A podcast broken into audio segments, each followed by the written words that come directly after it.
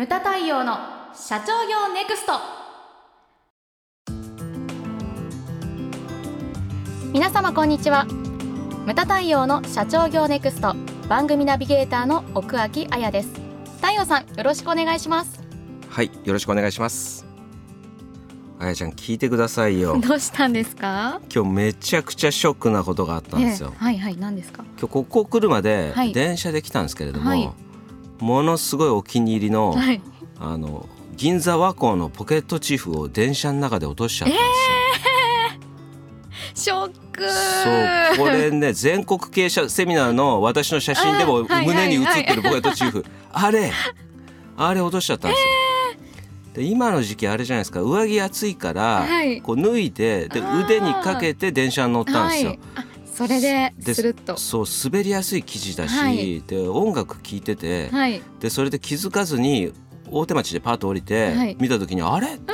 ないみたいな感じでもう振り返った時にはもう電車も ドア閉まる寸前だったしもうああ泣く泣ショくック。いただいたものだったんですけれどあそうも、なんですね、うんまあ、非常にあのセンスのいい方で、何何回かねポケットチーフいただいてるんですけれども、うん。非常に使わせていただいて、はい。ネクタイも、うん、今日はマーケティングについて話を 話をしたいなと。これね物を買うという行為。そうですね。うん。はい。でそもそもマーケティングっていう定義なんですけれども、はい。これ結構難しいですよね。う。ん、なんかねでも絶対に買ってしまうマーケティングっていうのがあったらすごいなってすいうふうに思うんでごいですすねそれは。うん。でこのマーケティングだけれども、はい。我々の中、ね、日本敬語理科協会の、まあ、まあいろんな講師の方いますけれども、はい。我々の中での定義っていうのはどこにいるかわからないお客様を、はだ広告出したりとか、DM 出したりとか、はい。それを目の前に連れてくるまでがマーケティングと。はい。でそこからは営業とか、まあ、商談とかねになるというふうに定義づけてるわけですよ。はい。うん、で思うんですけれどもまあね商品いろんな商品売ってる会社ありますけれども、はい。誰に買ってもらうのか、うんこううん。お客様像みたいのが、はい社長がきっちり頭の中でイメージが明快でないと僕はダメだと思うんですよね。でうん。うん。であなたのために作りましたっていう商品がどれだけこうあるのかと、はい。一つじゃダメなんですよ。それが一つじゃダメなんですね、うん、もちろんそう、ううそれがたくさんあればあるほど、会社の信用につながるんですよ。あの会社の商品は間違いないとか,、あはいはいはい。それがリピートになるわけですよなるね。ほど。うん、あやちゃんなんか普段身につけてるもので、はい。例えば洋服とかえね、えなんかここのじゃなきゃダメとかあるんですか？ありますね。アクセサリーとかは、うん。もう絶対ここっていうのあ決まってはい、決まってますね。洋服は？洋服は特にあのもう自分がこうビビッときたものだけ。あじゃああじゃあねこう何気なしに見ててパッと見て気に入ったらはい買うみたいな、はい、そうです。あそんな感じなんですね、僕はねやっぱり40過ぎると、うん。前も言ったけど男性ははい。冒険心がなくなってくるんですよね。大概決まったうん。決まったスーツですね、もうええ十数年そこのスーツしか買ってないんですよ。うん。でもね十数年そこのスーツしか着てないのに、はい。そこにスーツ着て買いに行くじゃないですか。はい、そうしてね、うんうん、あのー全然覚えられてないと寂しいものがあるよね。覚えられてないんですか？覚えられてないです。えー、でアアパレル業界って結構ねほら人の移り変わりが激しかったりとか、あスーツもほら月一着買うわけでもあないかそうでらすよね。確かに。ね春夏物と秋冬物じゃないですか、は大きく分けると、はいだから半年ね あーあるわけですよ期間が。ねそうですよね。で買いに行くとあのこういつあのいつも着られてるんですか？はいこここのしか着てないんですけどみたいな感じでね。うんちょっと寂しい。あありがとうございます。うん。あれねもうちょっとなんとかならないのかなねそれができるだけでもすごい差別化になりそうですけどね。全然そう思いますようね、ん。でコンセプトって重要だと思うんですけれども、はうちのお客さんでですね、まあ、同じアパレルでいうとこんな会社があるんですけれども、あの名古屋のアパレルの会社でうん。こう話をしてたら「いや太陽さんうちはね」と25歳からうん。34歳までの OL が合コンで勝てる服。うわ欲しい。あ 今ね今そこにドンピシャでまさ入にですよ。はい、とかはい。あそれ面白いなって面白いです、ね。うーん。あとそう今ね無門塾に入ってるお客様では、はい。こんな会社があるんですけれども、うんうん。あのいや太陽さんうちね、はい。女性用の下着を売ってる会社なんですけれども、店舗それからネットでも売ってるんですけども、なんか傾向が全然違うらしいんですよね。あそうなんですね。うん店舗だと結構高齢者が買いええてくるんだけど、あのネット販売が今やっぱり大きいウェイトが大きいらしいんですよ。でね。でネットだと全然年齢層が低くてはあ若い方が。うんいやーん多いそうです。で一番売れてるのがさらに面白いうんのが、うん何ですか？大きい胸が小さく見えるブラジャーが売れてるんだあえそんなあそれも悩みじゃないですか、ーうん確かうに。ん、でも逆はいっぱいあるよね今ありますよね。ちっちゃい胸を大きく見せたいとか、はいはいはいうん、あるけれどもあそういうのもあるんだなっていう、うんうんうん。だからそこに絞ったりとなか。まずコンセプトとかそういうのってすごい重要だなとはいいうふうに思うんですよね。うんうんでまずなんかねデータを集めたりとか、はい。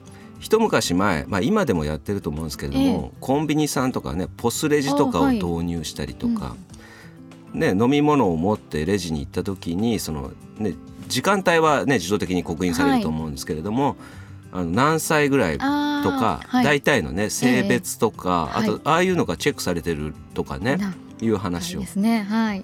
だ細かく言うともっとあるんでしょうね、こうん。のこんな天気の時は何が売れるとか、はい。あのチョコレートのメーカーで昔ありましたよ。こう気温5度によって売れる商品が違うから。そうなんですか？置き場の商品をそれで買えるわけです。えー、面白い。例えばアイスなんてそうじゃないですか。あ、まあ確かにそう気温ですよね。5度違えば売れる売れない全然違いますよね。そういうのがあるそうですね。だからそういうのをどれだけ細かくねあの服でもそうじゃないですか。気温5度違えば、はい。着るもの違いますからね、売れるものが変わってくるわけですよね、うんだから思うのが季節感夏は暑い方が物が売れるし、うんね、冬は寒い方がやっぱ物が売れるんですよね、うんうん今だからよ予測不可能なねいやそうですよね。この春でもね 気温が上がったり下がったり、ですよね。まあ、売る方は大変だと思い大ますよね。変ですよね。うん、で今ポスレジなんていうのはそのアバウトだったんですけれども、はい今それが、ね、技術的とかいろんなもので細かく細かく見れるようになってきてるんですよね。例えばあの、まあ、そこのね会社のそのお客様像みたいなはい。で例えば年齢であったりとか、さっき言ったようにその OL が合コンで勝つ服っていうとやっぱり25とかから、はい。それから34ぐらいまでに設定されたりとか、年齢層がまずあるんですよね。はい。でそれから住んでる場所であったりとか、それから職業はい。年収とかあと会社の所在地。で住んでる場所と会社の所在地が分かるとねあどの路線とか使そうってるかとですねか、だあ。からうんそこにどういうものを配置していくかとかはい。だから細かく言うとそのエリアによってもね商売って変わってくるし、うんうんうん。山手線の中でやる商売と山手線の外でやる商売はいって違うんですよね。はいやっぱり山手線の中って住むところもあるけれども圧倒的オフィスであったりよね。あの会社であったり、はい。学校であったりそういうのが多いわけですよね。うんでその外にまあ生活空間があると。だから衣食住というのはね、はい。あの山手線外の方がやっぱり売れるし、うん。でさらにその郊外になると、まあね、工場とか倉庫とかはい。も出てくるし、うんあのまあねロードサイドの飲食店とか、うん。でこの辺になるとやっぱりバイパスとか今整備されてるから、はい。交通網の変化に敏感にならなきゃいけないしその合った商売っていうのがあるんですよね。はい。うん、で続けていくと好きな食べ物とか、うんうんうん。あと土日の過ごし方あね。外に積極的に出てる人とかなんか変わってきますよねアプローチのあ、仕方。そうですよね。あと趣味とか。趣味。よく見るテレビ番組とか、うんうんでそれによって出す広告とかもやっぱり変わってきますすよねはい、それから好きな作家とか家族構成家のインテリアとか。家のインテリアなんかもこれはね、難しいですよね。はい難しいですよね。うん。うんなんかでもそれによってその個性って一番出るところじゃないですか。ああ。それを知るっていうのは非常に難しいことですけれども、うんでもまあそういうこうなんていうんですかねお客様像を作り上げることっていうのが重要だと思うんですよね。はい。でそれをこうなんかマーケティングで用語で言うとこうペルソナペルソナ、うんはい。いうふうに言われてますけれども、うんうん。今いっぱい項目を言いましたけれども、あの会社としては一つでも多く明快であればあるほどはい。買っていただけるチャンスが増えるっっていうことじゃないですか。うんうん。だからあのこれを一生懸命調べる必要があると思うんですよね。この情報を取る努力という、はい。企業側は。うん。我々はよくあとはプロファイリングするなんてね動詞で。そうですね。はいよく聞きますね。はい、自分のそのお客様をプロファイリングしてください。はい。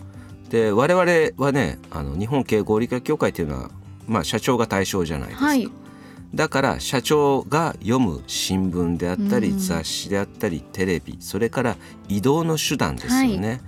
そういったものをこう研究してそこにこう情報を載せていくとか、そういったことが重要になってくるわけじゃないですか。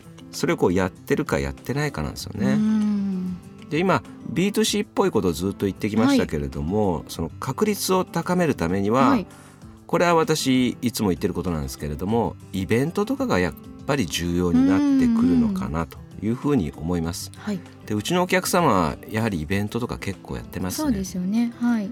だからさっきね私の着てるスーツその全然気づいてもらえない 寂しい思いしてるけれどもはい。本当だったらなんかねイベントをやって、うんあのいつもありがとうございます。今度こんなものがありますから遊びに来てくださいとか、うんうん。行ってきた時にそれってだからお客様の情報を得る重要な場じゃないですか、はい。だからそこで親しくなったりとか、うんで会社への要望とかあっても、ねうん。普段こう店舗に買いに行くだけだとあのなかなかそのねなかなかそうですよね。ないじゃないですか、はい。だからお客様から重要なこう情報を得るあのイベントっていうのうん。は重要な場所だと思うんですよね。で願わくばだからあの5人くらいね自分のその知ってるヘビーユーザーっていうのをこう抱えておくことが重要なのかなと。う。んでこれ難しいけれどもその会社によってはその仕事の場でこう会うとなかなか本音を言ってくれないから、ね。はい。異性同士だと難しいけれども、はい。あのね、同じ同性同士だったら、あの違う場所で情報交換会とかやったりとか、それをだから取り会社としの姿勢として取り入れてくれるとお客様としてもすごい嬉しいじゃいいでないですすか。よね。はい。だからもっとそのなんていうんですかねあのヘビーユーザーになってくれたりとかねもともとヘビーユーザーだけどもっとこう逆に宣伝してくれるようになったりとかね、うんはいはそういうのができてくるんじゃないかなって思うんですよ。うん。だからあのね後継社長塾でお世話になってる井上先生まあね畳む削る変えるがすごいねクローズアップされてるけれども、ねはい。一方で井上先生よく言ってるのが、はい。仕組む仕掛けるし続けるということをやっていただきたいんですよね。でね今 B2C の話してましたけれども B2B とかでもそのねマーケティングの話してますけども、うん。マーケティングオートメーションとかいうのはい。も最近出てきてますよね。だからどこにいるかわからないお客様がそのネットとかでこう見てくれた。ええ。その IP アドレスをたどってうんこうどういう人なのかとかを調べてそこにですねアプローチをしていったりとか技術的に結構可能になってきてるんですよね。一昔前だとすごい難しかったんですけれども結構追えるようになってるんですよ。はい。だから例えばうちだったら事業発展計画書っていうキーワードでそれをこう見に来てくれたらその人は間違いなく作成するそのねうん。興味があると。そうですね。そうだからそこにそのアプローチをしていくとか、うん。企業としても今マーケティングっていうのは技術的にねい。ろいろこう進化させられる、してますよね。うん要素がたくさんあるんですよね。はい。うん。だからそういったものをですねあの会社に取り入れていっていただきたいなはい。というふうに思います。ムタ太陽の社長業ネクストは全国の中小企業の経営実務をセミナー、書籍、映像や音声教材、コンサルティングで支援する日本経営合理化協会がお送りしました。今回の内容はいかがでしたでしょうか？当番組で取り上げてほしいテーマやご質問などございましたら当番組ホームページ上からお寄せください。お待ちしております。それではまた次回お会いしましょう